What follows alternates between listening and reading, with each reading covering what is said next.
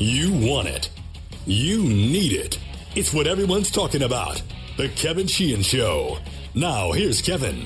You're listening to The Sports Fix. Uh, yes, he's here. Thom's here. Aaron's here. This show is presented by Window Nation. If you're in the market for windows, call 866 90Nation or go to windownation.com and tell them we told you to call. Tommy, good morning to you. Good morning, Kevin. How are you? I'm doing okay. Kevin Kevin came in here like he's a long haul truck driver I've been, today. I've been logging some miles. Yes, you have. I've been logging some miles. You've been pulling over at rest stops and sleeping and stuff like that. yeah. Somebody, um, uh, somebody tweeted to me yesterday. Do you ever just get on Twitter and respond to anybody? And no, the last few days it's been very, very light because I've been in a car driving since Friday, essentially. You know, it's funny. I came in here to do the podcast Yeah, yesterday, but I had, I had, uh, I have a son at Penn State, Yes. as you know, uh, and there was a death in the family, Mm-hmm. um, and that part of my family lives in New Jersey, so I had to go to Penn State on Friday after the show, pick him up, go to Jersey from there. That was seven hours, seven and a half hours in the car. Um, then drive home from Jersey, and then had to bring him back to Penn, Penn State, State? yesterday after the show and drive back. And that's basically six and a half hours in the car. No one, no one feels sorry for me. I, I got in some good podcast listening Uh-huh. and a lot of music. Yeah. Into And- a lot of different things right now that just uh, you know it was actually relaxing on some level, but it's it's a, a long drive. And it's not like you're driving a Toyota Corolla, buddy. Well, I don't know. Okay. I don't know what that means. No, I don't own a Toyota Corolla. No, but, but you're, but a you're, Corolla you're driving would be fine. in, in relative comfort Uh, not. I mean, I'm driving in, in a in a vehicle that runs. Yeah, okay. It runs. Yeah, and, Yeah, and I'll Tommy, and Tommy, I'll tell you what. In State College yesterday, when I dropped my younger son off, it was seven above zero. The wind chill was 17 below. They got a lot of snow over the weekend. Uh-huh. So they had had, I don't know, 10, 12 inches. And a lot of the roads, the side roads, were still snow covered. Um, but I got out to fill up the tank with gas at a Sheetz on the way back. I, I haven't felt cold like that because it was so windy yesterday. I haven't felt cold like that. I, I, I, I got the I got the gas um, you know hose into the into the gas tank and then sprinted inside to that Sheetz to load up on coffee and uh, a couple of hostess items actually. Look, all On the- right, on the some, ride some back. comfit food. Yeah, why not a few a couple of hostess items? Let me just cupcakes? point something They're out the to you, best. buddy. The ones with the little, you know, um, icing uh, ribbon in the middle. Yes. That's always good. Yeah, th- let me just point something out to you. Yep. You were probably colder 20 years ago, but it didn't affect you as much. That may be true. I, I have noticed I, I I get colder easier as I've gotten older, but I you know me, cold weather has never really bothered me. And it never really bothered me till about eight or nine years ago. Okay, so I have another twenty years to get to that point Yeah, where yeah, it's in your dreams. um. Anyway, a uh, lot of a lot of uh, hours in the car. Listen, and- you mentioned something about somebody complaining to you about not responding on Twitter.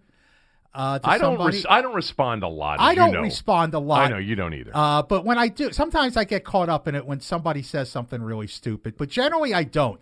And I had a guy who desperately wanted me to respond to him on Twitter to the point where he went on Twitter and accused me of not having the guts to respond to somebody on Twitter. And I pointed out, ironically, this came from a guy who had an anonymous Twitter name. of course. You know, I mean, my name is out there, my real name for everybody to see, and this guy's complaining. I move, I I hide behind a microphone. Yet this guy has like some kind of fake name on social media. You get much more caught up in that stuff than you than I do. You really do. Over the years, I've noticed that you've responded to people with like two followers, and you've gotten into it with people like that. I don't know why you do that. Well, I just like to slap people around. I know bit. you do. I know you do. I Only the ones that deserve I it. actually, when I spend time, and it's uh, on, on Twitter, I don't know what your daily thing is. I I don't look at my notifications every day. I don't look at my responses every day. Well, Usually, what happens is after a couple of days, I'll go through the first, you know. Hundred or so, and respond to a couple. I actually like responding to the people that have said something very smart or something that I haven't thought of, um, and that happens a lot. So I find it hard to believe there's nothing no, that you I, haven't no, thought I of. appreciate that. I think we have. I think we had this on our radio show, and I think we have this on the podcast. I think uh, you know, there are some dummies out there. We both know that, but I think we have a lot of people that really get into it and are smart. I think we, we do too. But I just, I just, once in a while, I'll get in a mood where I've seen it before. where I'm, I'm like a cat with a mouse. Usually it's somebody that'll text me and say, usually it's like somebody like Scott Lynn or somebody like that will say, God, go check out what Tommy's gotten into on Twitter. I'm like, oh, God. Um, we've got news today. Uh, not breaking news. Um, that's not really what the show's about. Uh, but the news that Bruce Allen is going to speak in Mobile later today. Uh, Jay Gruden as well. Uh, later on today is when apparently Bruce Allen will address whatever media is down there. And you and I were just going through the list of people that are potentially down there from the market. You know, this is. Look, I- I don't care when he speaks. I think it's just time to hear from him somehow. But you know that he always looks for the opportunity to catch somebody off guard, show up on Radio Row at the Super Bowl Right. unexpectedly, sit down real quickly with Doc, you know, for 20 minutes, or then with, you know, his guy from the San Diego area, uh, Dan- Dan, Dan Sileo. Um, you know, a couple of safe, you know, landing spots typically for him. And in this particular case, it's Mobile. He's down there. He's not in the state. He's he's not in he's the out, state. He's out of Virginia. Yeah, it's almost like for him, it's it's neutral ground, Yeah. you know, on some level, and he doesn't have to face a room of reporters, Right. Which he's not comfortable doing anymore. He doesn't No. want to do that. No, he's not. And I, I would hope that we went through the media that we think are down there. Uh, I- we, we we believe J.P. Finlay's there. Yep. Uh, I would assume Craig Hoffman Craig Hoffman from- from, 1067. I doubt is there. 980 will send anybody. We've never, in recent years, I mean, when the Redskins owned 980, they basically wouldn't allow any money to be spent on covering their own team. I mean, Right. it was like whatever we can do to prevent you from covering our team well, that's what we're going to do. Yeah. Including putting our top level management on the other station, not yours. the one we own and the one who actually has the rights to the to the product. I would think that the Washington Post would be down there as well. And this is something that nobody sent. Nobody sent anyone to the Senior Bowl ten or twelve years ago. Right. I mean, now you know, but that's how the NFL has changed. And whoever does talk to Bruce Allen, I hope they have a list of questions that they ask him that people want to know about. From why didn't you feel the need to come forward publicly uh, when you claimed Reuben Foster? To what was this whole scenario with inviting uh, Todd Bowles and other people, the Redskins Park, to interview for a job that somebody already has? And a whole lot of questions in between that.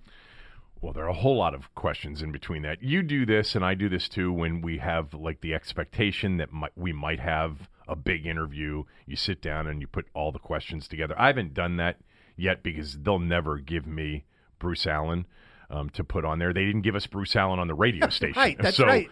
Um, th- that's not true. They did, I think, three years ago, three or four years ago, and then that was it. Um, we asked for him all the time. We asked for Eric Schaffer all the time. We asked for the owner all the time. We were told multiple times we'd have the coach. Never, you know, never got the coach. Um, but anyway, that's beside the point. Um, I, th- there, you know, if we're if we're going through the list, you know, you you just hit on recent things you know, like Reuben Foster, like Todd Bowles and the report about Todd Bowles. How do you reconcile, you know, this public um, uh, description of being aggressive, going after a new defensive coordinator with Greg Manusky? You know, how does that work? How does, you know, has Jay Gruden been involved in any of these interviews? Yeah. Because we haven't heard that Jay Gruden's been involved in any of these interviews. What made you think that bringing a coach back that was 35, 44, and 1 through five years, why did you bring that coach back? Um, why do you think you're still there with your record? You spoke a year ago about everybody in the organization is accountable for their record, and you went through people who weren't even involved in the football operation. Why do you think you still have a job? You know, these are All those are legitimate questions. Although not just legitimate questions, questions that need to be asked. Al, you, then you get to the football side of it. Alex Smith. We we need an update on Alex Smith. Yeah. You know, and it, it, it, I think I think more likely than not, we're going to go through this Dr. Chao's explanation of what they saw or what he saw Alex Smith wearing at the Wizards game yesterday. If you missed that, we'll explain it in more detail here coming up.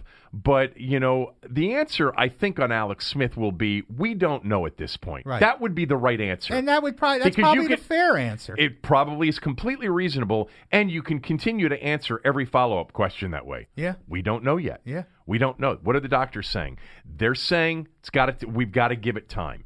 The only thing that you would know about Alex Smith is whether or not there are future surgeries scheduled to that leg and Yeah. the impact that that might have. But but there's a you know. There's so much. He's not going to answer personnel questions like, "Are you in the market for a quarterback?" Right. Um, but then you got to get into the season. What happened? You know, after losing your starting quarterback in Colt McCoy, and he's going to give the same answer that Jay Gruden's given, which is really hard to advance to the postseason when you're down to your fourth quarterback. Yeah. You know, a lot of those answers, but um, I haven't even thought of all of them. But uh, the Reuben Foster would be, you know, there's follow ups to that too. Like, what compelled you to put Doug Williams out there if Yes. Doug Williams wasn't involved in the actual decision? And he may say it was a team decision. Right. It was a consensus decision, and Doug is our senior vice president of football operations. But th- I mean, the point is, didn't you think? Didn't did, did you did you expect the pushback? And if you did, why didn't you come out and speak about it? And then, of course, you have to ask him about his reaction to the hashtag fire Bruce Allen movement. Yes. You absolutely have to ask that question. Do, are you aware of one of the most remarkable fan movements that any of us who have covered the team or been here and, and, and watched the team can ever remember? And it's called hashtag fire Bruce Allen. This fan base wants one thing, apparently, more than anything else. What's your reaction to it? What if he were to say, I'm not familiar with it? He'd, he'd probably say something. Look, Give me got- some time. I, I'm not familiar with it. Give me some time. And the that, next time we say, talk in three you know, years. the people I talk to, they're not part of that movement. you know, all the fans I talk to in the parking lot and in the restaurants and in the bars at three in the morning when I'm stumbling out, they're not part of it. You know, this gets back to um, some of the suggestions we both made uh, to, you know, from afar on how they should handle various things. And when you're in this sort of thing, I'm sure there's some PR experts out there that will say, take the offensive. You know, in this particular case, when it's so obvious, you just come out and you say, I'm disappointed. Dan's disappointed. We haven't done a good enough job. We haven't. We have failed on the field, and we're not doing very well off the field. Our only goal here is to try, try to build a winner. That's why we signed Reuben Foster. We didn't handle it well in the moment. We apologize for that. But we think there's a chance he may play for us and he could be a really good player and he could help us win. You know, there's a lot of that stuff. We've, we've gone know, through a but, lot of but it in the past, but whatever. stick needles in his eyes than say that. Well, this gets down to you know the arrogance and the lack of self awareness yes. that they the two of them seem to have in spades. yeah. Uh, But again, if you're down there oh boy, in the media the warning. and you're not asking these questions, then you might as well turn in your credibility card. turn it in. You, um, I think, yeah, today is a day if you if you're covering the team as a beat reporter. You should have had this list of Bruce Allen questions and a list of Dan Snyder questions and a list of Jay Gruden Yes. questions. Now, Gruden speaks more often, but for Snyder and Bruce Allen, you should have had that list created two months ago. Yeah. Just And- in the and- event that, that Tony Wyllie, their PR head, calls up and says, Bruce is willing to do a sit down one on one with you. Yeah. But you've got to be ready to go in five minutes. Yeah. Because that is also, that would be potentially their style. Right now, he is going to speak in Mobile without any sort of heads up on this, is my guess. I could be wrong about that, but I just heard about it this morning. So did I. So it's a quick, hey, small gathering, couple of local guys. There might be a couple of national guys there as well. And Bruce is going to be available for 10 minutes. You know, and then what, what they can say from a public relations standpoint is we made him available in Mo- Mobile. Yeah. You know, it's too late. You guys had the opportunity, so you got to be ready for it. You're know, right about that. th- and this speaks to a, a bigger problem in covering the team, uh, and which I write about for tomorrow in the, in the Washington Times. You know, we like to say when we raise the question, who would come to coach this team? The response is always, well, there's there's there's only 32 jobs like this in the NFL, but that's not true. There's 31 jobs in the NFL, and then there's the Redskins job. It's different from every other job. It's different from every other organization. There are bad coaching jobs, but there is no coaching job with the combination of incompetency and and and and internal politics that this job has. Would you put it on the level with what the Al Davis Raiders at, at times were in in terms of oh God that you can't I, I don't want to go work for Al Davis. Al Davis calls plays for crying out loud. He tells me who to play and who not to play. Uh, You know, Is it- I- as at- bad as Al Davis I know was, he was a great owner ultimately, and he was a maverick, and he was an innovator, and well, all I, of that. I just don't think I look.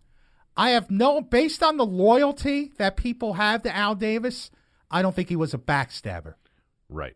Okay, that's what I'm talking about.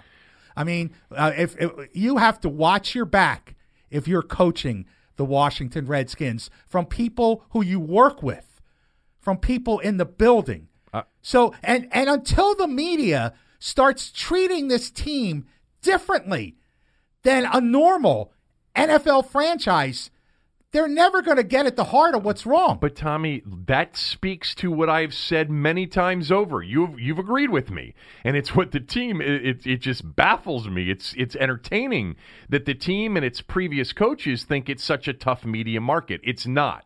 It it has to. It actually needs to get tougher. Yes. Um, oh- Speaking of tougher, uh, we're going to get to the uh, CBS uh, Sports Jason La Canfora story, but you remember how how Redskins fans hated Jason La Canfora. I know that. when he covered the team here for the Post, I know. I know they did. So- I I, know they and did. And it was because he was some of the time he was exposing what was going on behind the scenes, and that seemed ridiculous at the time. Now it seems quaint. Look, I um one thing before I forget this thought, and then just remind me to go back to your Jason La Canfora thing.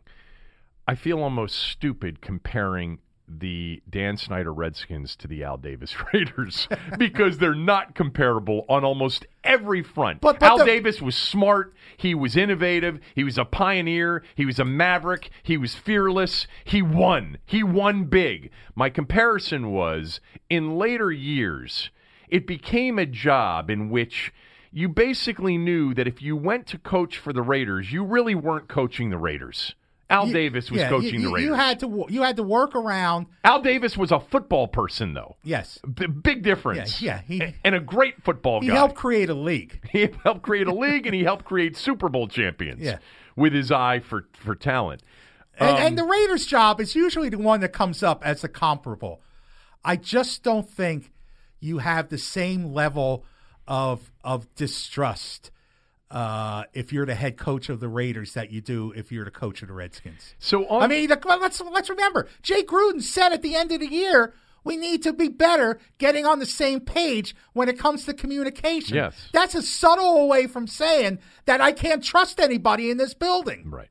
It, it is. It is. I mean, and I know that some of you have tired a bit. That there's a bit Yes. of fatigue Yes, there from is. The Redskins bashing, but but these are now a these these are now you have you have data points that prove what what uh, Tommy's been saying, what I've been saying, and that is nobody wants to work for Dan Snyder and Bruce Allen if they have any other option. It, it, it is only if they don't have any options left that they might take the money and come here. Uh, real quickly on La Canfora. Um, La Canfora was not a favorite of Redskins No, fans. I him. never had a problem with Jason La Canfora. I always liked Jason La Canfora, and on shows like we had him on the show before, before he became a part of CBS and couldn't come on ESPN Right. related uh, uh, affiliated uh, stations. Um, I I've always thought Jason is a very good reporter. I think he's a great guest on radio. I don't think he's great on television, but whatever, he does the CBS stuff because he's really good with information and has great sources. He's aggressive, he's smart, He's fearless. He's fearless. The thing about him is that he's a Baltimore guy, so a, a lot of my Redskin fans, friends of mine who are Redskin fans, would say he hates the Redskins to begin with. Right. Like he's jaded to begin with. But you know, he was one of those guys early on that was like Vinny Cerrato's a clown. Yeah, he How can you possibly, you know, think that this this combo of Snyder and Cerrato can actually result in something of substance? And he was right. But you know, as a reporter, as a beat reporter, what I liked about him is he, he I don't mind when beat reporters inject a little of opinion into their piece, a little bit of emotion and inf- you know, I never have minded that. That's the world we're living in. No one just wants deadpanned reporting. I don't. If you want that, just read a read the AP wire. Do they still have one? Yeah, they still have one, Kevin. um anyway, AP is still the standard. uh predictions on Bruce Allen, what he says today. Uh, talks about how he hears nothing but good things from the fans. Will he make a stupid comment? oh, he- ab- guarantee. That- that- guaranteed. that's stupid- guaranteed. One that we'll be talking about for One- one weeks, that months, be- if not years to come. What uh, he'll have a soundbite that will be gold He won't for be- everybody. Listen, you know there are people, Whether it's winning off the field or or something like that. right or Scott McCloughan's grandmother's. Yes, he was at his will grandmother's funeral. Come up with something because look, this was he- where he said about Scott McCloughan. Yes, it was. Was it the Indy no, com- no, uh, it was, Indy it combine? the combine. Indy- yeah, not Well, Mobile. Since McCloughan wasn't there. yeah. Yeah. and he and he had the reports were out that he was not going to be allowed to speak to the media. Yes. Yeah. Um, the uh, what was I going to say? Oh, what oh, I was going to say this. He look the Redskins public relations department from afar. Most of you would gather pretty dumb, like pretty not with you know just not with it. And you're not that far off from the truth. There are some people out there that are fine people and they work hard. Um, and one of my favorite people is no longer there. He's down at Clemson. Uh, he got out of there. Uh, but Bruce will not be coached up well. He will not be coached up well by the PR department. But in the PR department's uh, defense, Bruce isn't going to listen to anybody anyway. No. He thinks he's got it all figured out. Yeah. So the you know it's hard if you're a public relations person working in this organization for Dan and Bruce to really attempt to coach him up. Now I know in the past they've probably given out some bad advice, but that's a subjective thing too. Yes. So Now, I know, look, I can't reveal too much about this because uh, I don't want to put somebody at risk. But I know somebody who had a business relationship with the Washington Redskins and and appeared at a Redskins event uh, and uh, w- spoke to reporters. This is a while back. wait, A- wait, set it up again. A person who had a business relationship with the Washington Redskins right. okay, uh, uh, of note, uh, and and and spoke to reporters at a Redskins event. Okay. Okay, Why would he speak to reporters at a Well, Redskins event because when he's was- just a business associate? well, because it was something related to to the business Got he it. was in. Okay. Uh, that person was called into the office by Bruce Allen and grilled about what reporters he talked to and uh, what he's at, what he said to the reporters, and told by Bruce Allen that uh, he needed to know from now on exactly what questions were being asked of this person and what their response would be. That's the and we're talking about an innocent event. Is that some of his father in him, Well, I'm sure. Ge- George? Oh yeah, I mean, people don't realize. Yeah. Everyone loves George Allen, Oh, yeah, rightfully because- so, he because won. he meant so much Yeah. to the organization. But if you covered the team, he was a nightmare. nightmare. I bet he was, uh, in a totally different time Yes. too. Um, I predict. I don't know. I this is. I think this is uncharted territory. Him speaking. well, I don't think today. they've they've ever. I think they've reached a new low. I think we all agree on that. You know, I think we. we this is a new low. He's the he is the target more than anybody else. yes. which is also pretty it, at a level that doesn't even approach the level it used to be in terms of the actual distaste, dislike, hate, despise for Bruce Allen. Yes. So he is. People have sort of been waiting for this, and so I don't. I, maybe the fact that he's doing it though in Mobile, you know, in a quick sort of hey, he's going to be available. You know, whoever's down here, you can have him. Says to me that he's not going to say much, and that he'll end up saying something that's going to make everybody angry. On the other hand, because look, if Redskins fans are tired of of uh, the beating their team has taken, they're not going to be happy today. Uh, but uh, let's get let's let's come up with one positive. One positive. Let's let's let's each of us come up with one positive. In terms of what he'll say, No, in just just in terms of the Redskins.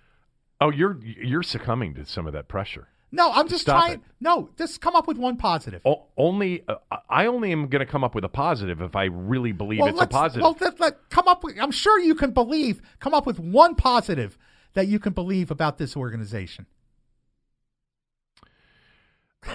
I mean, I, I could come up with a couple of like m- minor positives. I'll take minor Well, positive. like like John Allen to me is a winner. Okay. And they've got a winner in the organization, and they st- they they really they got lucky that he was around at that yeah, because he fell because of injury. because questions. of the ar- The shoulder. shoulder, uh, concerns. But they've got a real winner in him in the organization, and I think you might be able to say that about most of the Alabama players. There, there's my there's my one good right now. There you go. They the, the drafting. bec- Look, if this was a strategy, I'm not. I'm not. I don't hate it. I don't love it because it just. But if they've sort of admitted internally, hey, you know what? It's not our greatest strength to evaluate players and to pick players. Let's let's just when in doubt the default be a Nick Saban player. Yeah. You know, You could do a lot worse. Or you know, a Bud Foster coached player. They Yes. drafted a bunch of Virginia Tech defensive players as well. So when in doubt, let's draft a Saban Saban player from their defense or a Bud Foster defensive player because they're going to be well coached before they get here. They're going to be, you know, if we've talked to Saban and if we've talked to people at Bama and at Virginia Tech, we know we're getting the real story from them.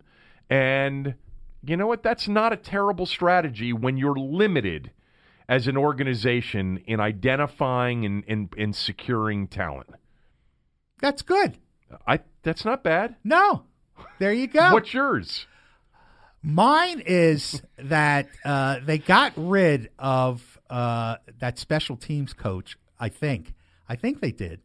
Uh, they got well, rid- yeah, because they hired his replacement. So Yeah. they, so they don't have so so now hold on for a second before you get to your positive. You had this big thing last week. Well, well, have they announced it? I don't know that Ben Kotwica isn't with the organization anymore. Have they announced it? No, they haven't. It's been reported. Uh, then how am I to believe it? So now they've hired and announced that they've hired this uh, Nate Kaczor. I think Yes. is the way you pronounce it. Yeah, from Tampa, right? From Tampa. They had the 20th ranked special teams in the league. Shocker that he's from Tampa. And now you still don't believe Ben Kotwica is gone. What do you think they're going to have No. two special teams no, coaches no, next no, year? no. I think this this.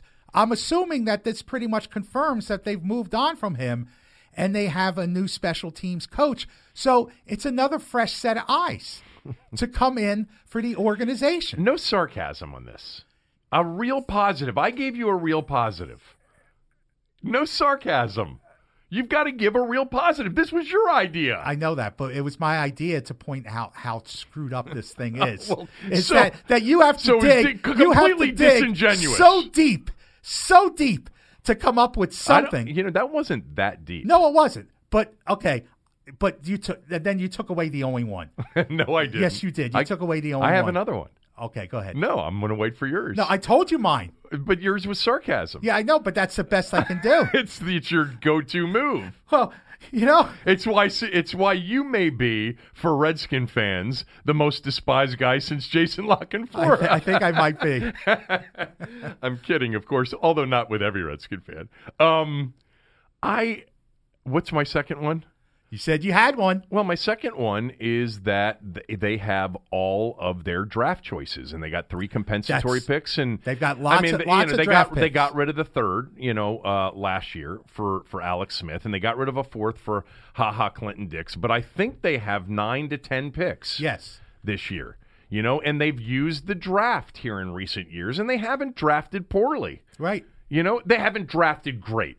You know, there have been some big whiffs here, second round whiffs. We don't know about Ryan Anderson yet, uh, but the I, I um I, I like that they They, ha- they have I like the they have a- opportunity I to like draft some players. I like that they have a have had a focus on the draft. Now, I, I will tell you that I think one of the reasons they have a, a, a real focus on the draft is I think there's some philosophy there, which is fine.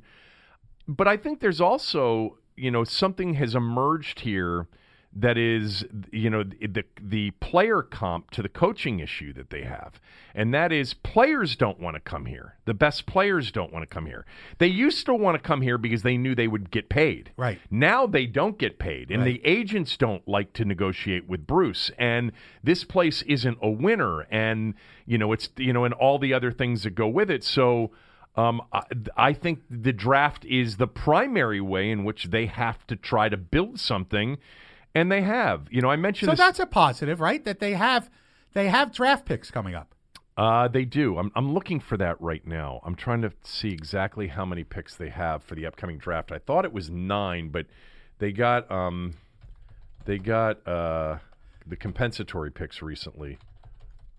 You know, basically saying that they have draft picks coming up as a positive Mm-hmm. is sort of like what Casey Stengel, the New York Mets manager, once said about a young catcher named Greg Goossen, who was a terrible ball player. Uh, he was 20 years old, and a reporter asked Casey Stengel, "Can you say something positive about Greg Goossen?" And he said, "Well, he's 20, and 10 years from now, he'll be 30." That's pretty much what you're saying here in in the fact that well, they've got draft picks coming up. Of course they do. There's a draft. Do you have the compensatory picks, Aaron, that they were they were just assigned because they lost the fourth for Ha Ha Clinton Dix, which is a waste. But if they And let him go, they get don't they get one? and their sixth, uh, the whole compensatory pick, um, uh, you know, mathematical formula is not something that's really easy to figure out. They're getting Here we go. Over the cap projects that they are going to get a uh looks like a third, a fifth, and a sixth. so the third would have been for Kirk, Yeah, right? third for Kirk Cousins, fifth for Trent Murphy, and sixth for Ryan Grant. So they get nothing for Clinton. Though they haven't lost Clinton Dix. Right, that would be next year. lose- That would be next That year. would be next so, year. So Right. 2019, they have a first, a second. They'll have two thirds now. Um, they will not have a fourth. They'll have two fifths, a sixth, and a seventh. They lost the other sixth, their sixth round pick, um, because they picked Adonis Alexander in the supplemental draft. right. So um, I just gave you one, two, three, four, five, six, seven, eight. They got eight picks. My That's- fault. I thought they had more than that. That's positive. it's positive. Yes. Yeah, it's positive.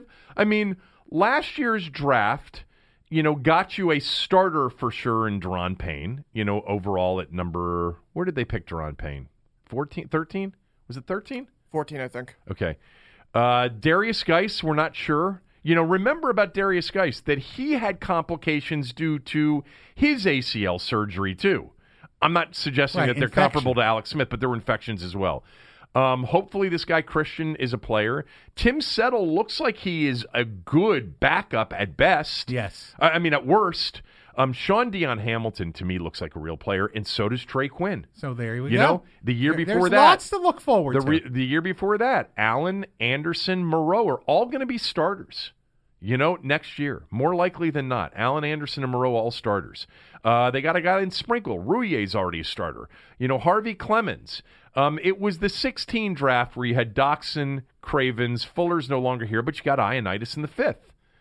Uh, yeah, I, I mentioned second round picks problems with more more or less just some seconds and thirds. I mean, we, we're not sure about Ryan Anderson yet. Obviously, Su'a Cravens was a major bust. Um, Preston Smith has turned out to be well. Matt Jones was a major bust uh, in the third round. Uh, but you know, Trent Murphy had a really good year in Buffalo. had a really good year in Buffalo. Yeah. You know, there's some good ex Redskins like Lorenzo Alexander and Trent Murphy who have played pretty well in Lorenzo. Alexander, amazing, amazing guy. Uh, really an amazing career Yeah. um, that he has had. And Uh, you know what? He's a better guy than he is a football player. Great guy. Because this is a guy who who in two markets, if he wanted to, in Buffalo now and back here in Washington, he could be a post playing career figure. No doubt. In either market. no doubt. Because he's very good uh, he's very well spoken, very good guest, and he's very liked and respected. You know who else is really, really good is Kedric Golston, a longtime Yes. Redskin. He's really good media wise uh, as well. I've heard him on with Doc a bunch. Um, and uh, I'll try, and you know, maybe next year we'll we'll make a run at having him on occasionally. I think he's is- really good. We we, we are awash in, in positives here. We are. Yes. We're not a wash in positives. Yes, we are. Our cup runneth over. I, I had to give you both of them. You didn't. You couldn't come up with anything on your own.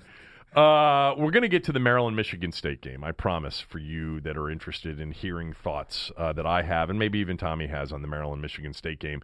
I we sort of had it yesterday, Aaron. Well, you know, we talked about the point spread being high, and I said uh, because I had a chance to listen to the podcast yesterday. I don't listen to the podcast every day. I try to listen to the p- different pieces, but yesterday I listened to the whole thing because I was in the car for seven hours, and uh, and we said about the Michigan State game. Both you and I said don't feel real good about last night, but I still feel very good about the Maryland team. Um, we're going to get to this Alex Smith story next. Uh, I know you want to weigh in a little bit more on the La Canfora Yeah. stuff uh, and the NFL playoffs and more. Uh, first, real quickly, let me tell you about uh, Window Nation. Uh, Aaron, Harley, Eric, they all listen to this podcast. Um, they're big fans of the podcast. Eric's a big DC sports fan. If you've been thinking about Windows, I promise you, as someone who has had Window Nation install Windows in my home, you can't go wrong if you give them a call. Uh, if you've ever watched HGTV for home remodeling inspiration, um, and you don't have time for home shows this season, Window Nation wants to bring the home show savings right to your door all this month. Call them today and mention Home Show Promo. If you mention Home Show Promo, you'll get two free windows for every two you buy. Buy four, get four free. There's no limit. Plus, for a limited time only, get 0% financing for 18 months. Call today, get educated on the newest models and latest innovations demonstrated right in the comfort of your own home, and it's absolutely free. You'll get factory incentives plus once a year home show discounts from the company that has installed over 450,000 windows in more than 80,000 homes, including mine. Get two free windows for every two you buy, plus 0% financing for 18 months. Call Window Nation at 866-90-NATION or visit Window Nation at windownation.com. That's 866-90-NATION or windownation.com and tell them that I sent you. All right, the Alex Smith story. We're going to get to the Maryland thing, I promise, uh, from last night. I wanted to read the report from this Dr. Chao. Is that his name, Aaron? Yes, Dr. David Be- Chao. Okay, Dr. David Chao, who is a former, uh, he's a he was a former uh, football NFL medical doctor um, for I don't know which team he was for.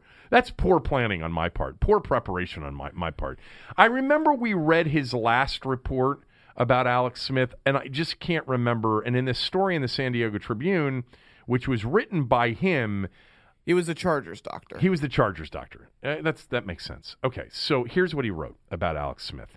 First of all, if you missed it, Alex Smith showed up at the Wizards game yesterday. He was in the locker room uh, with a son, I think, Yes. of his, and the Wizards players. He had a conversation with Bradley Beal, and he had a he basically had a jungle gym on his leg. Yeah. If you saw it, It, was, it was a device out of a horror movie. it was it was just a lot of metal and a lot A of lot stuff of pins going on sticking out.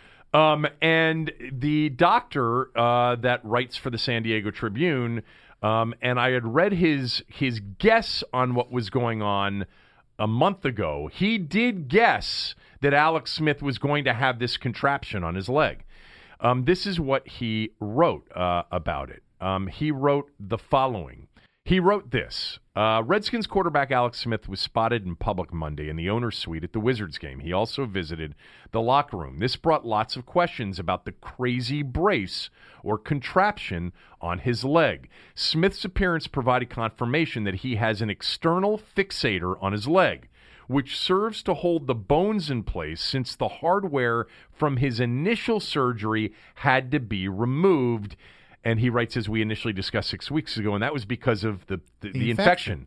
Um, he said, when Smith was discharged from the hospital, this is what we expected to be hidden under the Redskins blanket draped over his legs. Remember the picture with him in front of the Christmas tree that his wife sent out on Instagram, I believe, or maybe the Redskins sent it out on their Instagram. Uh, I forget. He writes specifically Smith has a ring external fixator called an Elizarov device on his right lower leg. The device has sequential rings outside that are connected to each other, and there are spoke like wires that pierce through his leg and are connected to the rings. The origination of this type of external fixator was in rural Russia, and in fact, in the early days, actual bicycle spokes were used Oh my God. um, because that was all that was available. Uh, Dr. Chao writes This confirms some of the fears that Smith has suffered significant complications. The initial thought was that he would be able to return for the start of the season. However, with the infection and multiple surgeries, including the now confirmed report of his initial hardware implants being removed, this lengthens the recovery. The good news is he should not lose his leg. The bad news is he likely has several surgeries and procedures still to come, including the ultimate removal of this ring external fixator. At this point, there's no way he will be ready for the start of the coming season. In fact, he may never be able to play. The next thing to watch for are reports of a free flap graft. This is where there is exposed bone from the infected tissue and where doctors take a muscle from another part of the body, reconnect it to the leg area to cover the exposed area where infected tissue was removed. Oh my God. If this, this ha- sounds horrific. If this happens or has happened, that would make it hard for Smith to return to football at all. Uh, so that's what you're looking for here. You're looking for the report of a free flap graft process. He says if you hear that, it's pretty It's much over. over. But he's not very bullish right now anyway. no. Um, his last his last uh, paragraphs are eh, they're really short. I'll read them. The initial reports on Smith were that the bone stuck through the skin, and the urgent surgery was to pre- to prevent infection. The infection, even though Smith should should be over that by now, is what leads to this cascade of further procedures and issues. The hope is Smith can continue can continue to recover and return to football if he chooses, but. His team will need to find a new starting quarterback for the beginning of 2019 and likely beyond. Now, you know, th- th- this guy has a level of expertise that clearly nobody else Well, has. did th- you- did that you know in, in our group of people? Did you know the name of the device? Never heard. Well, yes, from his previous article. Okay, but but but without him, would you know the name? Never. Neither would I. So yeah, he does have a level of expertise. At least he knows what it was. But but let's also be clear that he has not actually examined the patient. yes, yeah, but he was right when he wrote that he would probably have this device. Yes, he was. When he when he, when he heard about the infections, Yes. he said looks and saw the blanket over Yes. the legs. He thought that that it w- that it was indeed hiding that contraption, which really is quite a contraption. And now that I know that it actually goes through the leg, Well, I figured it did. oh my god! I mean, it's not it's not like a, a cosmetic thing to to just to wear on the outside. What would be the point of wearing something like that just on the outside of your leg? You know what though? Uh, and I saw some of the video. He had good color. He looked healthy. I'm happy about that. Yes. Look it. I mean, as likable and as decent a human being as we've seen in the NFL. He's Alex very likable. He is. And nobody should have to go through this. No, It, it, it, it's, it's, he's got a long road ahead of him no matter what. he does. Um, look, they gotta they gotta find a quarterback. You know, they. well, I, I, I, I mean, you know my plan. I know your plan. Just start Colt McCoy. no, no, no, no, no, no, no. I've abandoned that plan. You have? my plan. Boy, he's that's that's not the right thing to do. my He's, plan. he is a relative.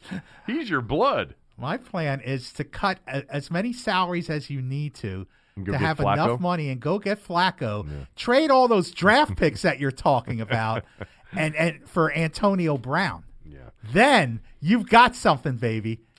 Uh, You got asses in the seats, baby. J.P. Finlay um, said that uh, Tarik El Bashir is there. Is Tarik with From the Athletic. He's in. The, he's with the Athletic now, and um, he uh, Hoffman's there. He thinks, and the Post has some people, and then it's him. Yeah, that that you would make sense. Would you like me to text him a list of your questions? No. Okay. No, it's uh, it's not my job to do his job.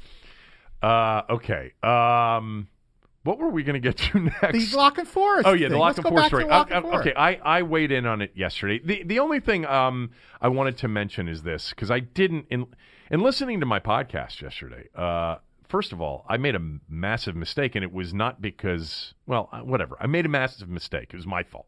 My fault. It wasn't my fault. But I went through Tommy. One of my um, one, one of the things I said yesterday is I, I people we live in this this world of everybody wants to feel like they just witnessed the worst thing ever, the best thing ever. Well, you yeah, know? that that's the immediacy of cable network news. Right. It's the worst time of the Right. world. So this was apparently the worst call of all time, and it's the only time ever a bad call's prevented one team from going to the Super Bowl, which just isn't true. And I went through the list of all the different things, and I specifically went back to the 49ers Redskins NFC Championship game. Uh, after the 1983 season in January of 1984, when Eric Wright got called for a pass interference on Art Monk, it's still something that just burns up 49er fans. They think that they were completely robbed in that championship game, and to a certain degree, they were. They were. I mean, they were. They came back from 21 nothing. It was 21 21. Montana let them back. They had all the momentum. And first of all, there's a, a defensive hold on Ronnie Lott on Charlie Brown on a play which had no chance of the ball coming to Charlie Brown that extended the drive. And then the ball that sailed 30 feet over Art Monk's head wasn't catchable. And they flagged Eric Wright for pass interference. And that set up Mark Moseley's winning field goal in that game, and the Redskins went on to the Super Bowl. What I said yesterday is they went on and won the Super Bowl. No, they went on and lost to the Raiders in the Super Bowl. That was the thirty-eight to nine Super Bowl, the Marcus Allen Super Bowl. So um, those of you that picked up on that, I appreciate that, and I, I, I do know that that season was followed up by the Raiders loss. I think I just misspoke, but anyway, the um, uh, what was the other thing that I was going to say? We were we were about to get into La Canfora, but you're fixated on your podcast yesterday. I am You know, fixated I on mean my podcast. yesterday. There was a. Uh, I wasn't here yesterday. Um, Why are we talking about that podcast? Well, because I, I I'm just setting it up so you know what I said yesterday because I know you didn't listen to the podcast. well, I, I I don't particularly care what you said. I know, but I was I, I was talking about the worst. You know, everybody gets caught up in these things, and there were all of these. You know, you remember all of them. You remember the Music City Miracle. That's of recent vintage for you. I mean, how about uh, you know Hamilton's roughing the passer on Ken Stabler in the playoffs in '76? How about uh, you know plays like uh, Mike Renfro in Pittsburgh in, in in the '79 AFC Championship game? We've had many games that have been decided by horrible non-calls I get or that. horrible bad I, calls. I, I get that, but but two things on that. First of all, most of the, what you've mentioned are why we have instant replay now. And people forget. I mean, you know, they instituted instant replay because of horrific situations. The Renfro call was a big Yes. push. It was one of the first early pushes. But just So- back back well, to my podcast for one second. I'm not I know, but but I'll forget if I don't say this to you right now. I read quotes from various people. Bill Walsh called for replay after that game Yeah. in 1984. Yeah, so Go this ahead. is what this is For why we have replay. I mean, this is this is how it came about. I mean, people complain about replay. The world without replay was much worse. Yes. It was much worse wi- without it. The second thing is, I mean, I think you can qualify your statement uh, very simply by just saying in recent memory. I mean, I think I think you need to say that with almost everything because off the top of your head, you're not going to be able to speak to past transgressions and past similar situations unless you're a genius like Kevin. Uh, and, and, and you can do that. I can't do that. So when I was describing the play, it's the worst I've seen in recent memory. I think that's a fair thing to say. Kevin, that was the kind of play. If you did that on the on the sandlots of JM Hill playing tackle football, that's a fight. So what do you want done about it? Do, That- you, that- do you want replay Yeah, I, I want I want replay for on, for a subjective pass interference yes. call? I mean, look Oh, to me, you know what? If if I were the NFL commissioner, Mm-hmm. and and uh, I wasn't there because he was at the other game, but somebody who works in my office came running up to me and said, "This is what just happened." in New Orleans. I'm the commissioner. I get on the phone and I, I get a line down in that field and I tell them to stop play. And I tell that referee crew to get back together and, and review among themselves without looking at a video what happened here and maybe rethink their call. Um, you know, I had this conversation with Scott yesterday on the drive back because he's adamant. He uh, totally agrees with you. And I just said, look, it's not going to ruin the NFL if they institute replay for subjective plays, su- subjective pass, you know, things like pass interference. And it's not going to ruin the NFL if they don't put replay in for those things. Nothing seems to be able to ruin the NFL. In fact, we have games labeled after you know bad calls and blown calls, and it becomes almost part of the NFL lore and the legend of the NFL. It Well, adds it- to it in many it- ways. again, it angers pe- people in the moment, but ten years from now, we'll remember the Robey-Coleman call that that prevented the Saints from going to the Super Bowl. What we won't remember is that there was an obvious face mask, not called either, um, that probably it could have led to a But Rams Kevin, touchdown. the rest and, of it, it, the cost of doing business. This was outside the boundaries I, I would. of I- I- you know what? Here's the. Here's my answer to you. I don't hate it either way. Okay. I, I'm not. I don't want it. I, I would. I would lean towards less intrusion of replay on s- things that are subjective. Um, but if they throw it in there, and apparently they are discussing it, eh, have at it. No, nothing's going. I, I have a bigger problem as an NFL fan with the overprotection of the quarterback, of the overprotection of the wide receivers, and the legislation of big hitting out of the game, and the legislation of being able to actually sack the quarterback, you know, out of the game. I have a bigger problem with those things than I do with if you decide, uh, if if the NFL decides what you want, and that is we're going to have Al Riveron buzz down to the referees, say, "Oh, wait a minute, you missed a big one," and we're going to decide a game that way. I, uh, but if they don't do it, I'm going to be okay with that too. I'm really not overly passionate one way or the other. I'm more passionate actually about the overtime thing, which I, we can get to at some point. Okay, we can get to that. So I don't want to go over everything about the the title game again because I'm sure you covered everything in the podcast yesterday. Yes, I did. No, so I a- but- actually no. but- here I but- remember. But, let me just I, point re- out. I did up, remember up, the thing I forgot. Okay, go ahead. Let me just point out Yeah. that I had just as big an issue with Sean Payton on first down Yeah. with like less than two minutes left Yeah. and already in field goal range.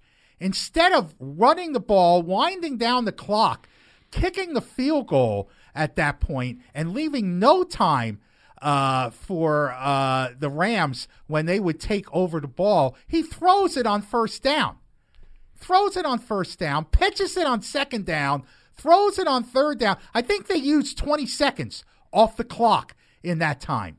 Was that that, a- was stupid play calling. was that a response to something you heard on the podcast no, yesterday? no, it wasn't. because I completely disagree. And you know me, I'm I'm a massive you know management clock management guy. I had no problem with that at all. I mean, so many people agree with you and tweeted me and said, "Oh my God, the play calling at the end." No, they had they, uh, Sean Payton did the right thing. He was thinking touch. He was thinking touchdown. You have to think touchdown in that spot. There was Here's not why. no, why Here's because there was Here's not why. enough time. Of for- course there for- was. for- no, there wasn't. of course there was there was like 147. Okay, so let me just walk you through it. Okay, if you run the ball three times and you make the Rams use their final two timeouts. timeouts, the Rams are going to get the ball back with a minute to go. That's plenty of time to get in Zuerlein range to tie it. Plenty of time. The the in that moment. Now the first down throw was an actual safe throw. It was bubble slant to Michael Thomas, and it was just a bad throw by Brees. And one of the things I didn't point out on the podcast that I wanted to point out today, you know, Drew Brees didn't play very well. The Rams were the better t- team. I mentioned that yesterday. If you listen to the podcast, but but the Rams just flat out No, to Bre- me for Brees- sixty minutes were the better. not play well. Were the better team anyway. But um, I didn't have a problem with that at all. In fact, right when they got in that situation, somebody said, "Well, what about you know them snapping it before the two minute warning?" Well, it was second and twelve from their own forty two yard line or whatever. You got to get a first down. Yeah. If they felt like they had the right play and they were in rhythm, fine. You know, this wasn't.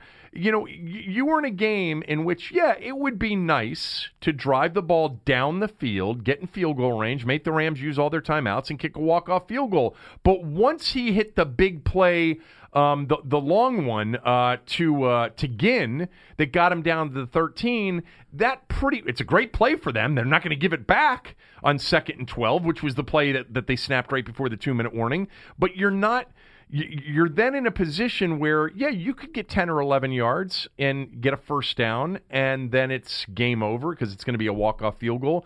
But once they had the first and 10 at the 13, and the Rams had two timeouts left, two, no, I'm thinking touchdown. Whatever the play calls that I have to call to try to score a touchdown here, that's what I'm doing because I can do the math and I know who their kicker is, and I know it's indoors, and I know that they are likely in a minute only going to need to gain 30 yards for field goal range to tie the game. So I'm thinking touchdown. And here's that's my and, that's and my what reasoning. you're thinking is on defense, worst case scenario that you're not going to be able to stop them with less than a minute left. Why wouldn't you, if you're the Saints on offense, thinking worst case scenario?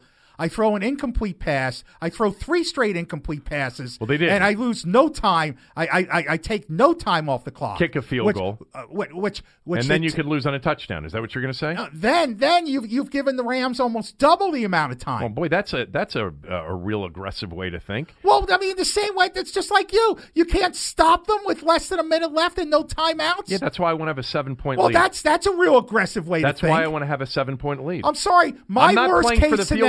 Scenario is a lot worse than your worst case scenario No. because mine happened. No, no, you're it, it it's not. It's the uh, look. You know, you could, a better argument from your standpoint would be, look, I think they could have made a first down or a touchdown just running the ball three times.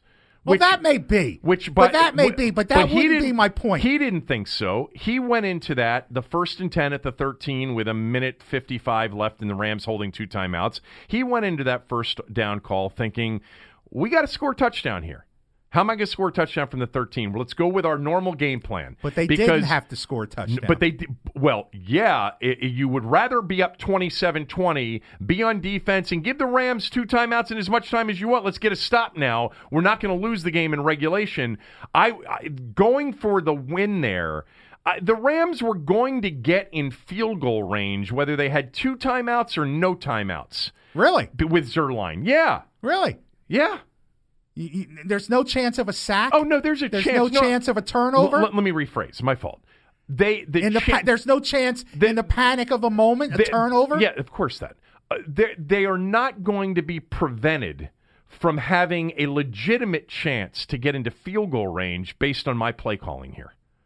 If it's a minute left with no timeouts, or if it's a minute 35 with two timeouts. And by the way, they did run it on second down yes, to make they them did. run their second wasn't. It wasn't. They didn't run it. It was a pitch. yeah. It was a terrible call. Well, I mean, because it was a running play, though. I know that, but Yeah, when when you pitch the ball down there, you risk losing the ball. I didn't look. You, you're asking me. I didn't have a problem with that Okay, at well, all. There, there are much more, much more egregious. You know. Okay, uh, but I don't want I don't want to go over that because I- that's history. Yeah. That's history. Let's move on. Let's get to something I want to talk about with Jason La Canfora. Okay, but before The you- last thing. before you start that, I, I do remember what I was going to say that I didn't ahead. say on the podcast Go ahead, yesterday, and, and I think that it, this is fair. I didn't say yesterday, and I should have, and I've I, I've said it to you in the past. It's not just that Todd Bowles and Gregg Williams and anybody else that is of you know perceived quality that they don't want to come here. It, it's a big part of it. It's the majority of it. But in this particular situation, it's also fair to say who wants to come work for Jay Gruden if they think this is Jay Gruden's final year of coaching? Yeah. You know, so i Todd Bowles is going to a place where Bruce Arians is going to have three years. Yeah. You know, he's got he's got stability as the defensive coordinator. Gregg Williams, the same thing with Adam Gase in New York. Steve Wilks, the same thing with in Cleveland with uh, with Kitchens. Here, to to attract a position coach, you know, of high quality that has options, even if the organization weren't toxic, it would be a tough decision to make because Jay Gruden, if you're practical, you're looking at his last year here. Yes. At least he it may not be his last year, but going into it right now, the context is Jay Gruden's lame duck. Yeah. So that's all I wanted to say. Okay, well that was good. Thank you. That that was good. I'm I'm, gl- I'm glad you got that in. All right. Have at Jason La Canfora's story. Okay, look, I thought I thought like, I have a lot of I've known Jason La Canfora for over 20 years since he used to work as an intern at the Baltimore Sun. He's a very good reporter and I think, you know, based on the fact that the Redskins dysfunction since he left is far worse than what he was reporting when he was here, I think Redskins fans owe him an apology, but that's neither here nor there. Uh, Kevin, basically one of the most important things about this report was Dan Snyder's involvement in it.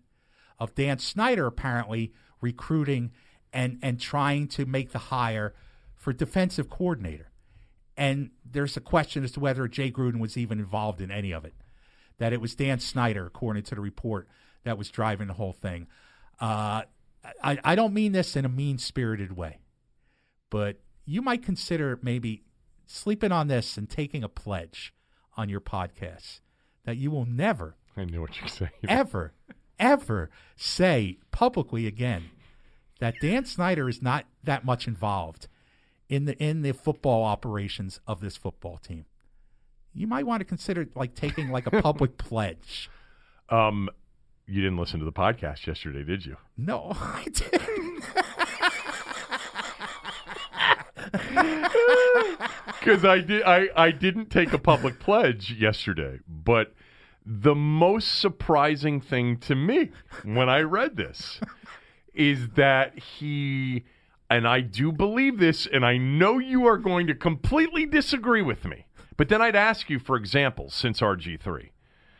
Um, this was in recent Dan Snyder vintage out of character to get this involved in this stuff. This has been Bruce Allen's territory for several years now, Tommy. Yeah, but we don't know that Dan wasn't sitting right right beside Bruce through all of it. We don't, but we also know that it wasn't, you know, Dan with a stopwatch at, at the Indy Combine no, with no, Vinny. No, he's And- not. That's and- right. He's not running drills. Okay, I'll, so- I'll give you that. But I, but I just, uh, again, you know, I, I'll, I'll, I'll concede that I could be, I could have been completely off the last few years. That Dan Snyder has been just as involved, just as intrusive, just as overbearing, just as influential in the day-to-day operations of the football team than he's ever been before. I don't believe that's true.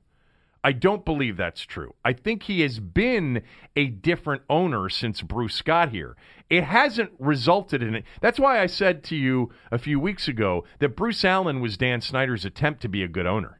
That was his attempt to be a good owner. It's like, I've got a real NFL guy in here now, not my buddy Vinny, and I'm going to let him do things. And it hasn't worked out because Bruce isn't very capable either.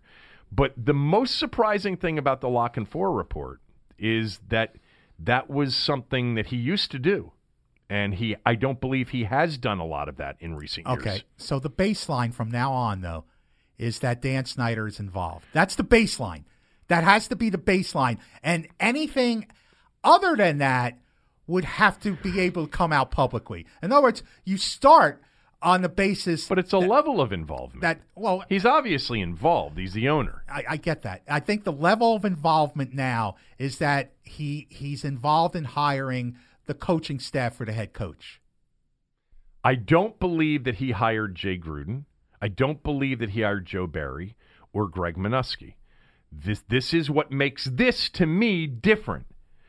I will also tell you, Tommy, I am not that you know upset about it at Oh, this point. God. At this point, they they need a new defensive coordinator. There has to be some change. At some point, an owner does say uh, the the problem is the reaction should be I'm getting involved in firing Bruce Allen. That should have been the first reaction. Not I'm going to get involved and go hire Todd Bowles without my head coach. I agree with you. It's insane. It's ass backwards, as it always has been. You know, the, the head coach can't pick his own staff. Right. I mean, it really is. And and look, if any of those candidates were honest while they were sitting across Dan Snyder, they'd say, "Look, one of the main reasons I'm not coming here is you. Is you're in the meeting right now? Yeah, you're here. That's it. You know, I mean, if they were if they were really honest with them, that's what they say. But you know, almost anybody in every in any situation of life Oh yeah. If the meeting and the and the pitch comes from the top guy, Yeah. no one's going to say, "Hey, get out of here." They're No. going to say, "Hey, look at me." Well, coaches I mean, coaches go- can be strange. Coaches can be sort of mavericks. You know, in a way, I'm thinking all look, as far as we know, we don't I don't know if they we don't know if they had a con- an actual face-to-face conversation with anyone except Bowles. We know that now, based on La Canfora's reporting. It, it, they did not have face to face with Gregg Williams, according to Right. La Canfora. Am I right? Right, they never had he- the meeting. Yeah, they never had the meeting. So- they so- they attempted to get the meeting, Right. but they never got it. So, I mean, my point is there's a lot of coaches that would say this if they're worth their salt, they have any character, they're going to say to the Redskins, "Look, you already have a defensive coordinator. It's very unseemly for me to come here and interview for a job when somebody else has that job." I mean, I've seen man I've seen manager searches in baseball where managers refuse to be to talk to a team as long as there was a manager still in place. Right. It's an unseemly thing among the fraternity. I get it. I get. I, I. I. I totally get it. I mean, it's just. It's interesting though that I'm. I can only speak for myself, and of the two of us sitting here, I'm the lifelong fan. I actually do and would prefer if they actually win one day. You don't necessarily care, although it would be better for business. Yes. if they did. Better for business, And- absolutely. And Dan and the report of of the level of his involvement in pursuing Todd Bowles was not off putting to me. It wasn't. I was like, okay, just get Manusky out here. Part of it is because I'm a big Todd Bowles fan, and I've always been, and I'm a Gregg Williams fan. But it's like, who else is going to make that? m- They've got. eh, Bruce Allen is Bruce Allen going to go Can't aggressively can't try Ja- to get Todd Bowles? Can't doesn't Jay Gruden have a level of respect around the league to at least interview his own I don't know, does he? I don't know. I if don't- he doesn't, then then Wade Phillips mocked him about the interview yes, that he, had did. with him. Yes, he did. Yeah, yeah, yeah, yeah, yeah. He And and apparently, you know, the, all of the Tampa connections and the nostalgic Redskins connections, which whether it's Greg Manusky or Todd Bowles for that matter, Yes. or Gregg Williams for that matter, it's like the only. It's like move they- incest. the only move they have is like nostalgia or you know, and, and I had heard Tommy early on that the reason Bowles came down here was Greg, oh, was Doug Williams. That he felt he's got a respect for Doug Williams. I can see that. Um, but um, And the other thing about the whole hiring process, they did it this way and keeping Manusky because they didn't want to wind up with another Greg Manusky. Being that they didn't want to fire the guy and then not have anybody around to anybody come in to take the job, be forced to hire the guy to replace him, the only other guy in the room. Well, that, that basically they they re, they they hired Manusky because he was in the room. right, And they didn't want to have to do that again. right, yeah. And the only reason they haven't gotten rid of Manusky is because at least there's some recognition that they just can't offer any amount of money to anybody and have that person accept. Yeah. It doesn't work that way with them anymore. I'm surprised that you haven't hit on two big pieces of the La Canfora's story. Well, you know, I'm not as smart as I used to be, Kevin. Uh, this particular uh, part where he writes Snyder was leading the push, not head coach Jay Gruden, and the owner made it clear that he would compensate Bowles as well as any coordinator in the NFL and was also willing to alter his personnel structure. He was willing to alter his personnel structure within football operations if Bowles was interested.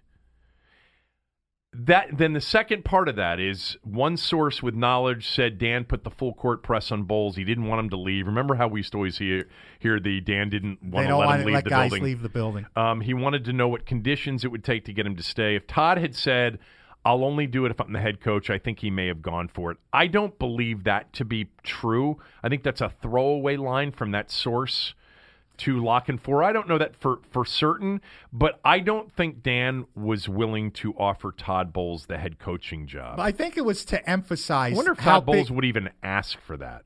I, I think it was to emphasize how hard of a sell that Dan put on him. In other words, like he was offering him pretty much anything, Right. But the part about the personnel structure is interesting.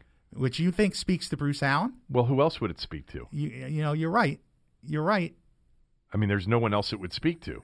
It, it, they're not. Spe- it's not speaking to Gregg Williams, his good friend, uh, his former teammate. It's not speaking to Kyle Smith or Eric Schaffer. I don't think it's it's it's Bruce Allen who we've now had multiple you know quotes anonymous from various columns like Sally's. The rest of the league thinks Bruce is a joke Yeah. as a football person, Yeah. not as a an, as as an administrator um, uh, or a, a political beast. Probably the wrong noun in that particular situation, but as a football person, he's considered to be inept. Yes. Which, by the way, the results while he's been here Bear that out. Yeah. bear that out. Yeah. Wouldn't it be funny if that Dan Snyder and Bruce Allen started sticking each other in the back? Oh my God, we just had the same thought at the same time because I thought, what if Bruce Allen actually said his announcement today was, you know, I just can't work in this organization for this owner anymore. That would be so funny if they started backstabbing each other. I'm out because Dan, you know, I've tried, there's so many things I've tried to get done here, and he just continually gets involved and gets in the way. I'm sorry, Washington. I did my best. You've got him. uh, I'm going to move on and work for the Raiders in, in Vegas. that would be hysterical. that would be funny. Like, hey, that hashtag movement, it was really misguided because I've been trying to do all of You have no idea who I wanted to draft. um. Anyway, okay. Uh, let's. What else did we have on our list? Yeah, I want to talk about the Maryland game, but I think I had one other thing that was Redskins related.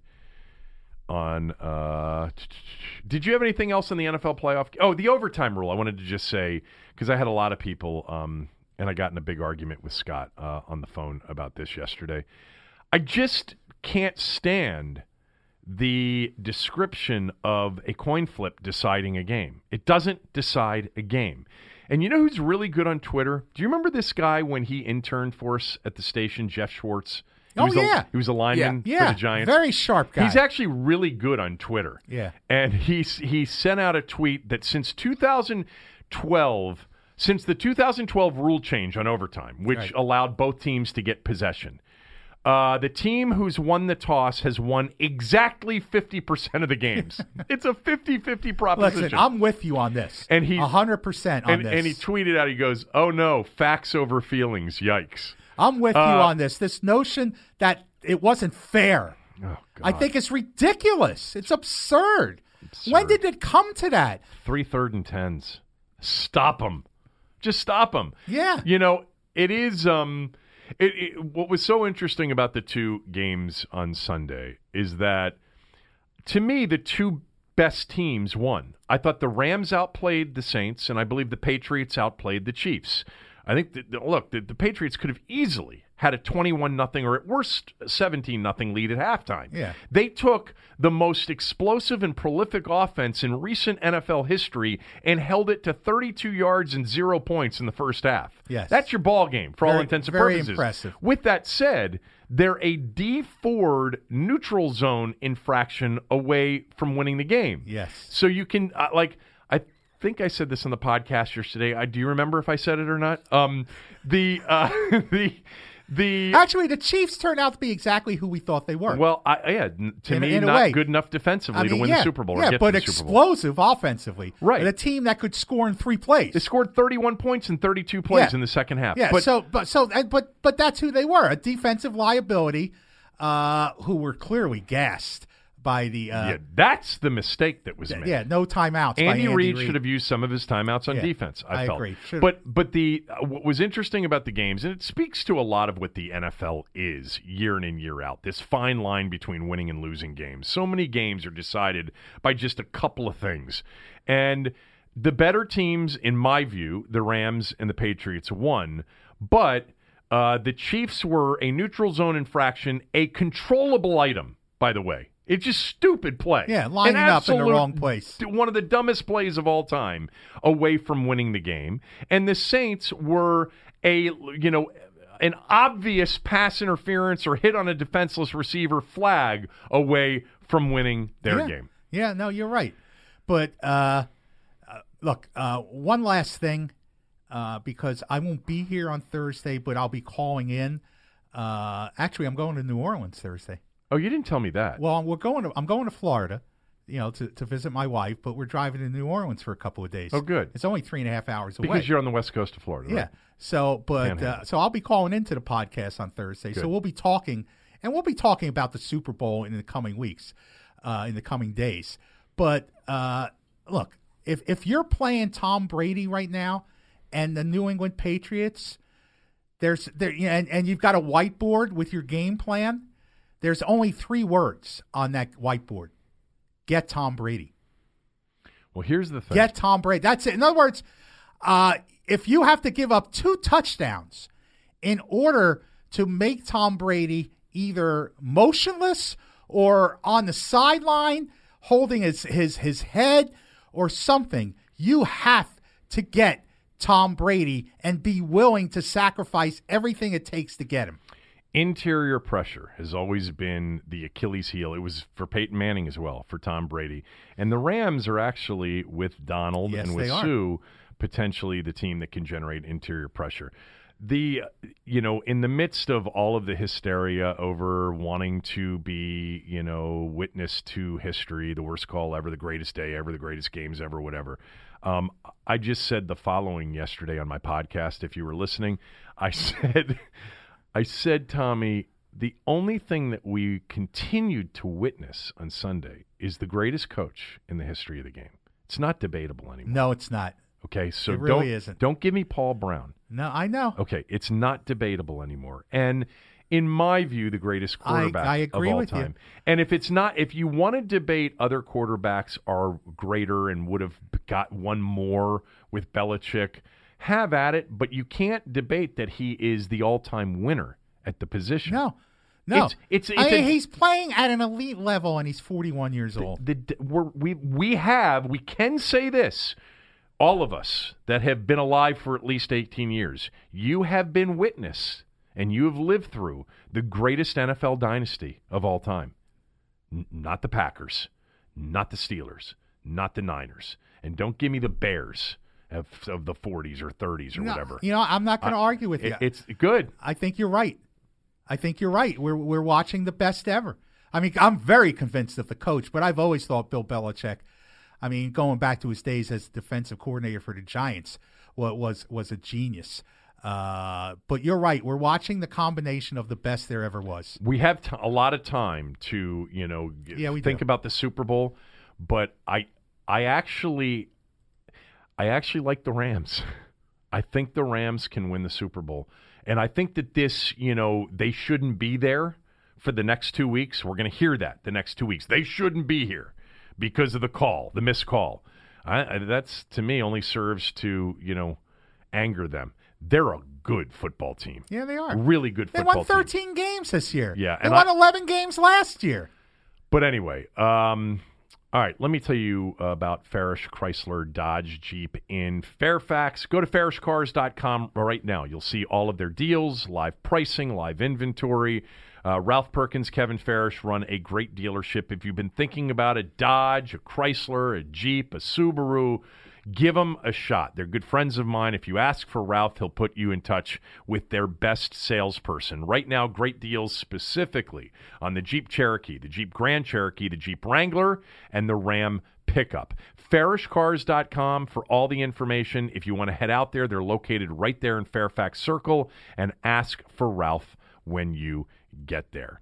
All right, uh, on the Maryland game last night, uh, the yesterday on the podcast, if you were listening, Tommy, You know, There- there- Aaron, there's a- Aaron, there's a Aaron, Why don't theme. you just run yesterday's podcast again? there's a theme. Why don't you just do that and just bag this one? I- I- Because apparently yesterday was must listen. it was great. I, I listened to the whole thing. You know, have you finish. sent it to the Smithsonian yet? I know they're shut down, but as soon as they Apparently, open the, apparently the museum wants it. okay, well, there you go, there you go. Send it over there. Um, I talked about rebounding, uh, offensive rebounds for Michigan State and in turnovers, and Maryland turned it over too much in the first half, and they gave up too many offensive rebounds in the first half to beat a team like that in their building. They're really good. Maryland's really good too.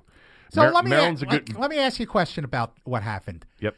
Do you see Maryland growing enough between now and the and let's say the Big Ten tournament to challenge Michigan State better than they did? Mm-hmm. Yeah, I do. night? I do. I don't think I don't think Michigan State is so much better talent wise. Now, last night they basically played without Nick Ward, who was in foul trouble from the beginning. Right. You know, so he didn't. Did, did he even score? Uh, I don't think he scored. He didn't score. He played 13 minutes. Okay, th- so they played without their big dude, Nick Ward, who is a load to deal with because of foul trouble.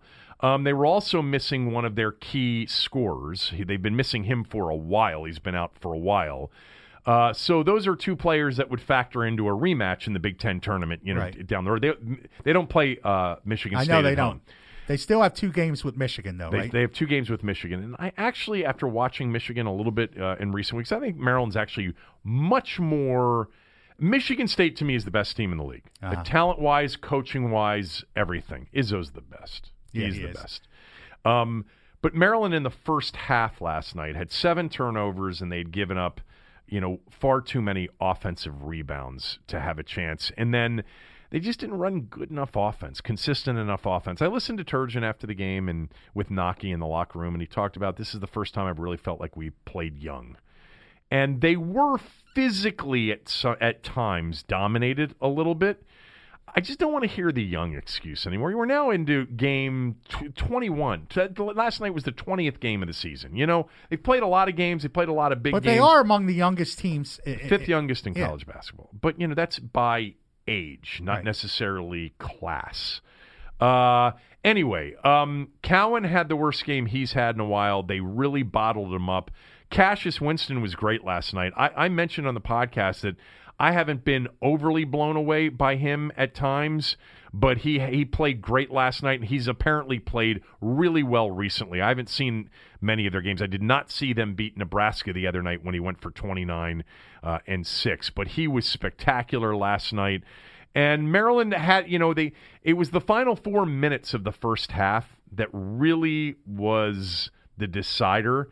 The game was 20 to 20 or 22 20. And then Maryland went scoreless over the final four and a half minutes. They pulled Bruno.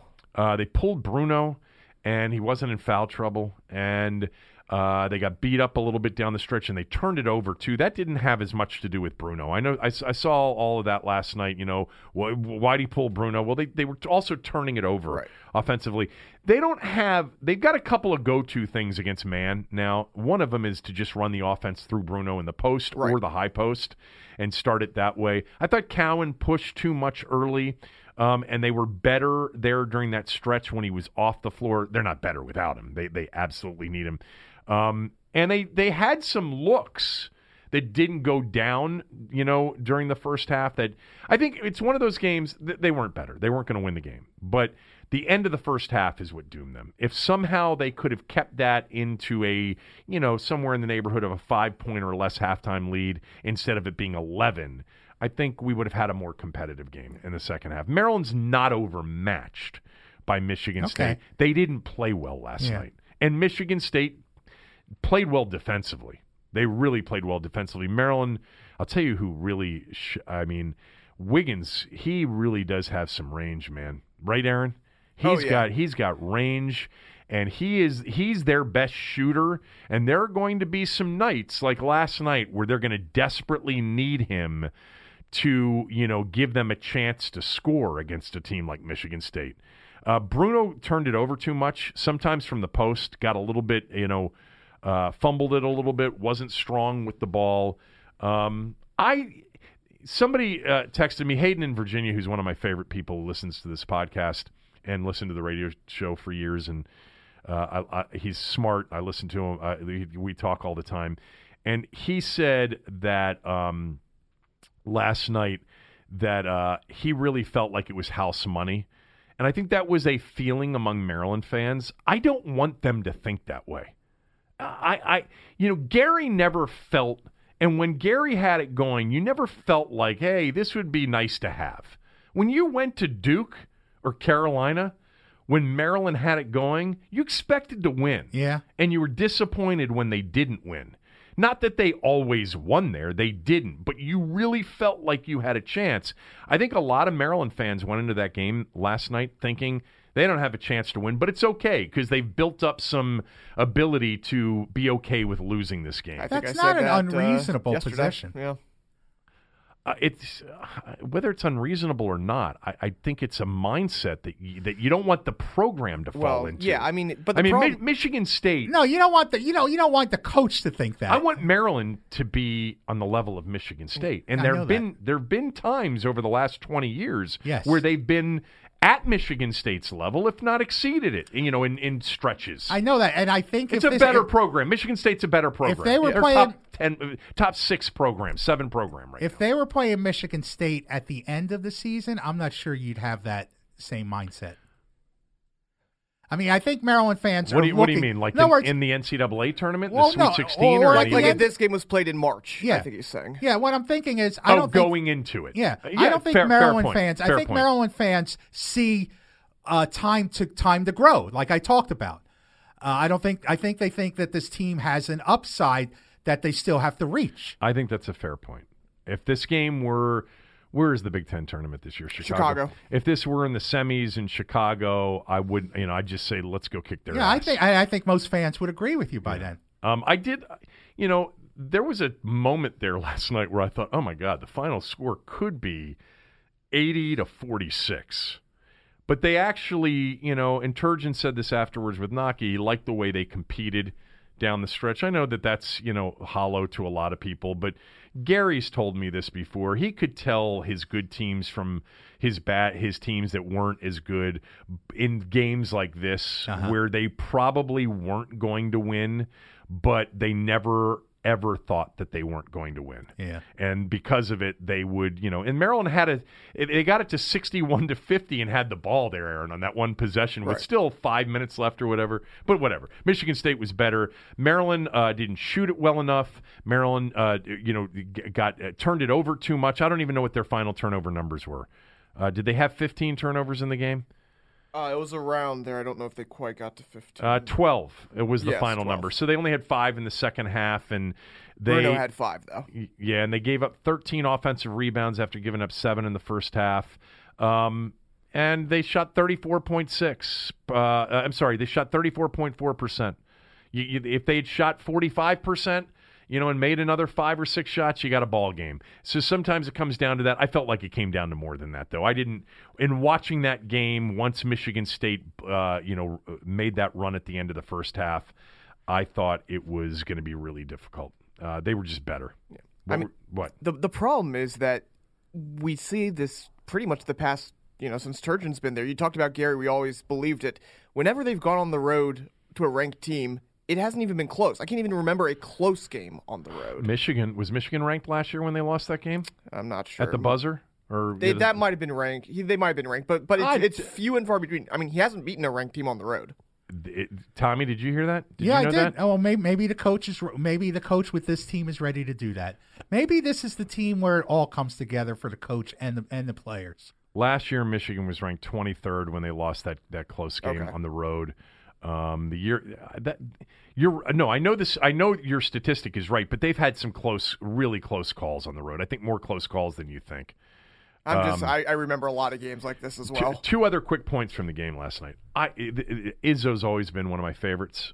I think I told you this that the AAU team that I coached m- most recently, um, we were called the Spartans. Really? Now the kids came up with the name, but I threw it out as an option because I've always loved Izzo. Yeah. Everything about what Michigan State is as a basketball team, the toughness, the physicality, the rebounding, the defense, everything. I just I love that. He he runs great half court offense. Isn't offense. there a, a story out there that he, uh, like early, early before the season starts in practice, he has his players practice in in, in, in shoulder pads? shoulder pads and he's got some incredibly physically Yeah. demanding rebounding Yeah. drills um, that I've seen before.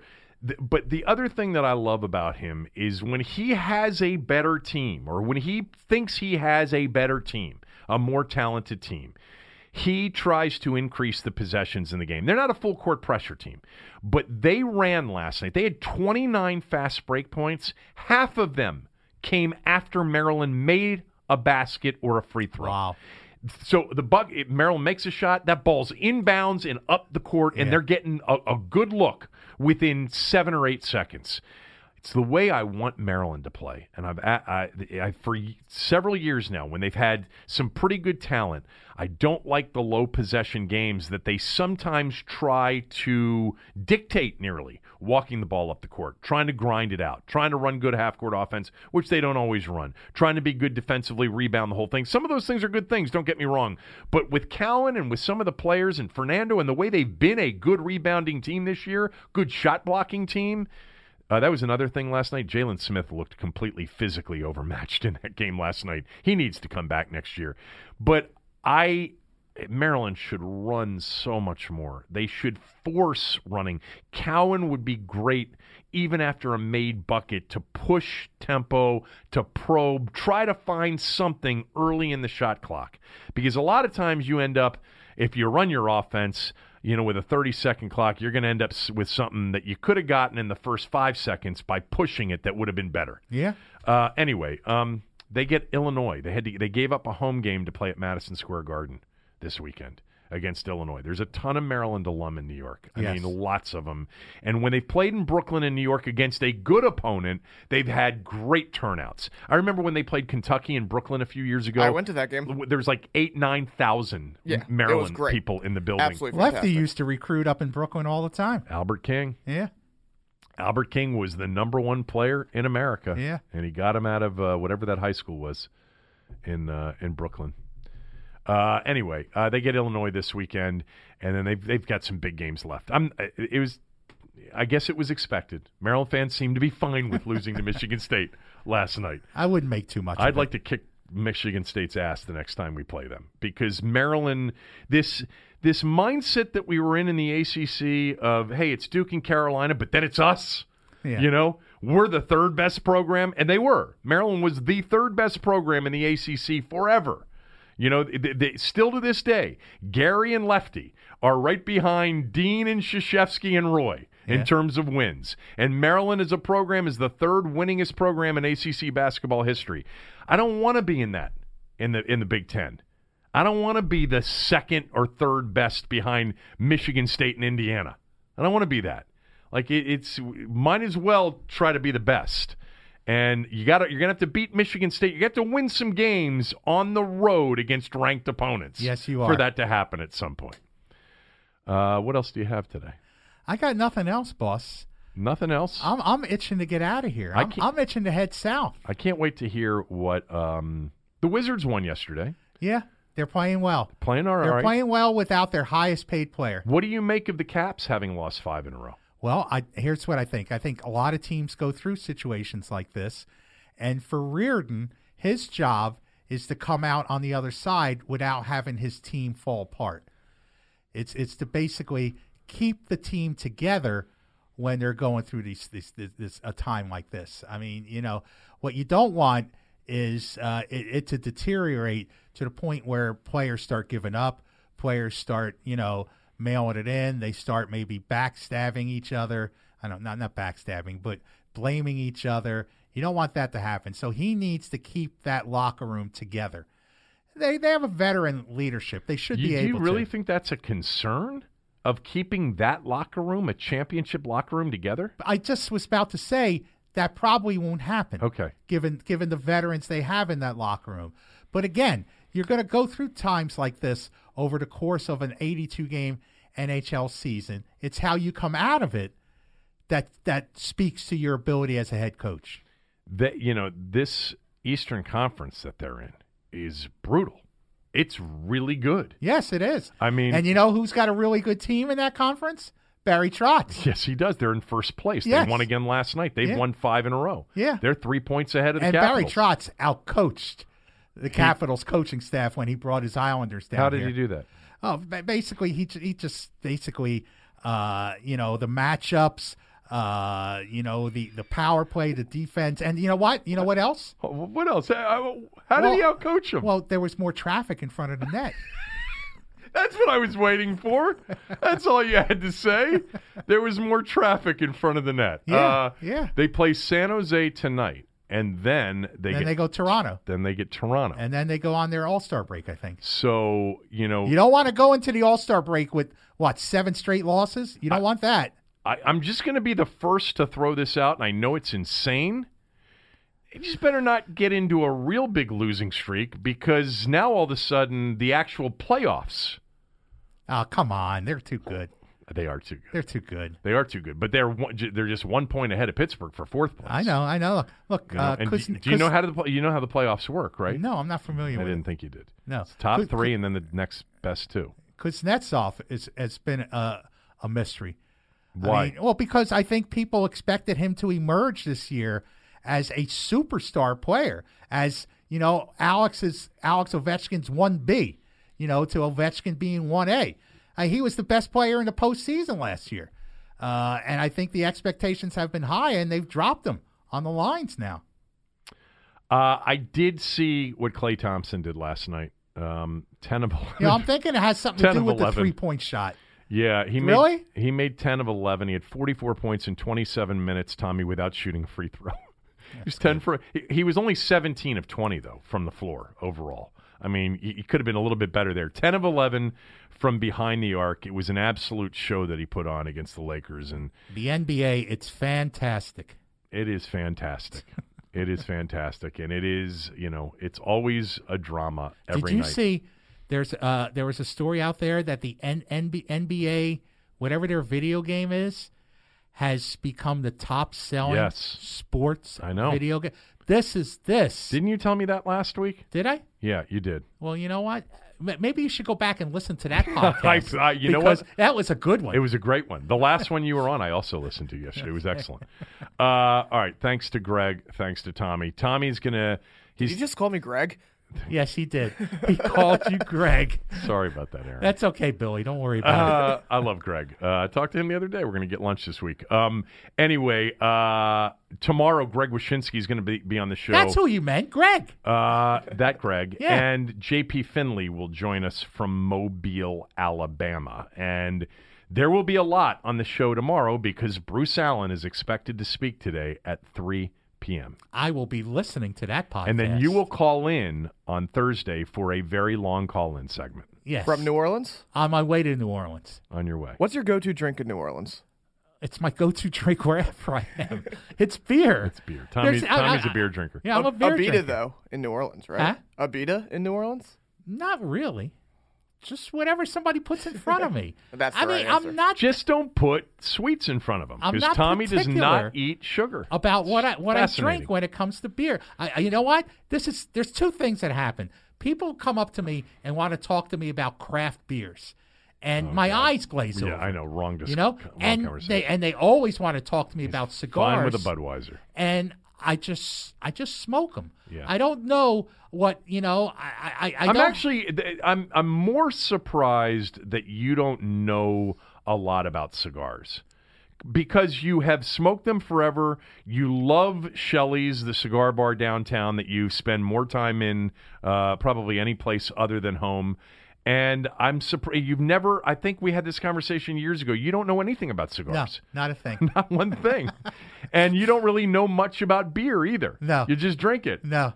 And you want to know something? What? I've gotten this far with you've those been two fine. rules. I know, and and your cheese sandwich and or peanut butter sandwich for lunch. uh, have a great day, everybody.